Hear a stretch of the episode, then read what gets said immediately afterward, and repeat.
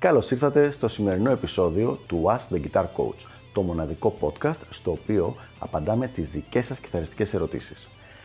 Αν ενδιαφέρεστε να εξελίξετε το παίξιμό σας στο maximum βαθμό, στείλτε μου ένα email στο email ioannis.ioannis.org για να σας ενημερώσω για τα πακέτα εκμάθησης κιθάρας του Elite Guitar Coaching. Πάμε λοιπόν να δούμε τη σημερινή μας ερώτηση. Μελετάς κιθάρα ή απλά παίζεις; Πριν από λίγες μέρες λοιπόν, ο αγαπητός σε όλους μας Κίκο Λουρέιρο, φοβερός κιθαρίστας, ε, τον Άγκρα και τώρα τον ε, Megadeth, ανέβασε ένα βιντεάκι στο δικό του το κανάλι, στο οποίο ασχολείται με αυτό το θέμα. Και σου λέει, παίζεις κιθάρα ή μελετάς, τι κάνεις αυτή τη στιγμή; Και είναι ένα πολύ ωραίο θέμα, το οποίο το έχουμε αγγίξει κάποιες φορές, αλλά είπα να πάρω την ευκαιρία και να μιλήσουμε λίγο περισσότερο για αυτό.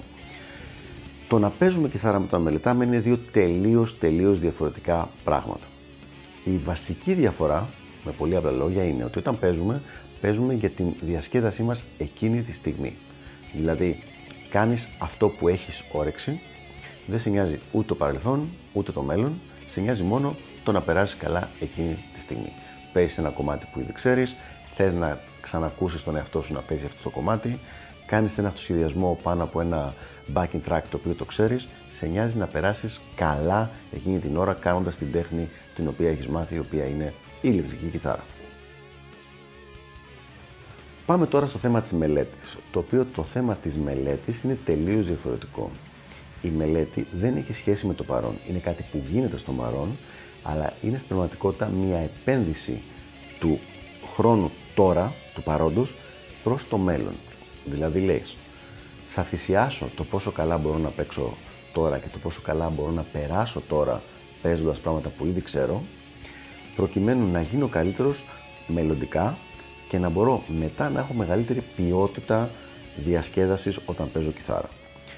Για παράδειγμα, αν τώρα ξέρεις δύο κομμάτια, αντί να παίζεις τα δύο κομμάτια αυτά ξανά και ξανά και ξανά, μαθαίνεις και άλλα, έτσι ώστε κάποια στιγμή έχεις φτάσει να μπορείς να παίξεις 10 κομμάτια και όταν πια μπορείς να παίξεις 10 κομμάτια, διασκεδάζεις πολύ περισσότερο από ό,τι όταν μπορείς να παίξεις μόνο δύο.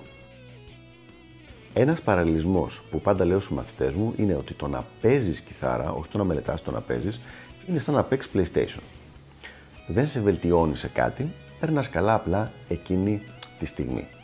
Το να μελετάς κιθάρα είναι λίγο σαν να πηγαίνεις γυμναστήριο ή σαν να διαβάζεις για το πανεπιστήμιο, είτε για να περάσεις, είτε όταν είσαι πια στο πανεπιστήμιο για κάποια εξεταστική. Δεν περνάς καλά εκείνη τη στιγμή, αλλά ο σκοπός αυτής της ενέργειας είναι να σου δώσει μια καλύτερη ζωή παρακάτω. Οπότε λοιπόν ποια είναι η λύση; Δεν παίζουμε καθόλου και όλο μελετάμε, δεν μελετάμε καθόλου και όλο παίζουμε; Ισορροπία παιδιά. Η λύση είναι στην ισορροπία. Αν τώρα μένα με ρώταγε κάποιος, θα έλεγα ότι θα έπρεπε να είναι 80% μελέτη και 20% παίξιμο και διασκέδαση. Γιατί μην ξεχνάμε ότι έχουμε έξτρα παίξιμο και διασκέδαση σε φάσεις που για κάποιο λόγο δεν μας βγήκε η μελέτη. Δηλαδή, αν έχεις γυρίσει από τη δουλειά ή από το σχολείο πολύ κουρασμένος και δεν έχεις όρεξη να μελετήσεις, πάντα σ' αρέσει να πάρεις την κιθάρα και να παίξεις λίγο 5-10 ρηφάκια ή να παίξεις ένα σόλο που ήδη ξέρεις, χωρίς να το μελετάς αυτό το πράγμα. Απλά για την πλάκα σου που λέμε.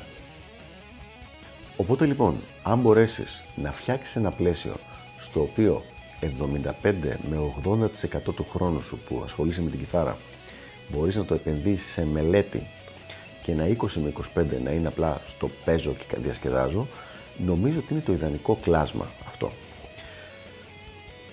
Το γεγονός ότι παίζουμε κιθάρα επειδή μας αρέσει και θέλουμε να περάσουμε καλά και θέλουμε να διασκεδάσουμε, δεν σημαίνει ότι τον καιρό που τη μελετάμε ε, είναι όλο αυτό το πράγμα διασκέδαση. Γιατί αλλιώς ποτέ θα φτάσουμε το επίπεδο το οποίο θέλουμε να φτάσουμε, γιατί δεν θα έχει γίνει η μελέτη που έχει έμφαση προς το μέλλον και απλά μονίμως κοιτάμε το παρόν μας. Αυτά λοιπόν για το συγκεκριμένο θέμα. Ελπίζω να βοήθησα λιγάκι να διαχωρίσουμε ανάμεσα στη μελέτη και στο παίξιμο της κιθάρας και τα λέμε στο επόμενο επεισόδιο του Ask the Guitar Coach. Μέχρι τότε μην διστάσετε να αφήσετε τις ερωτήσεις σας από κάτω από το βίντεο και οποιοδήποτε σχόλιο έχετε, οποιαδήποτε αντίρρηση και όλα έχετε είμαι ανοιχτός στο να ακούσω οποιαδήποτε άλλη οπτική γωνία. Γεια σας.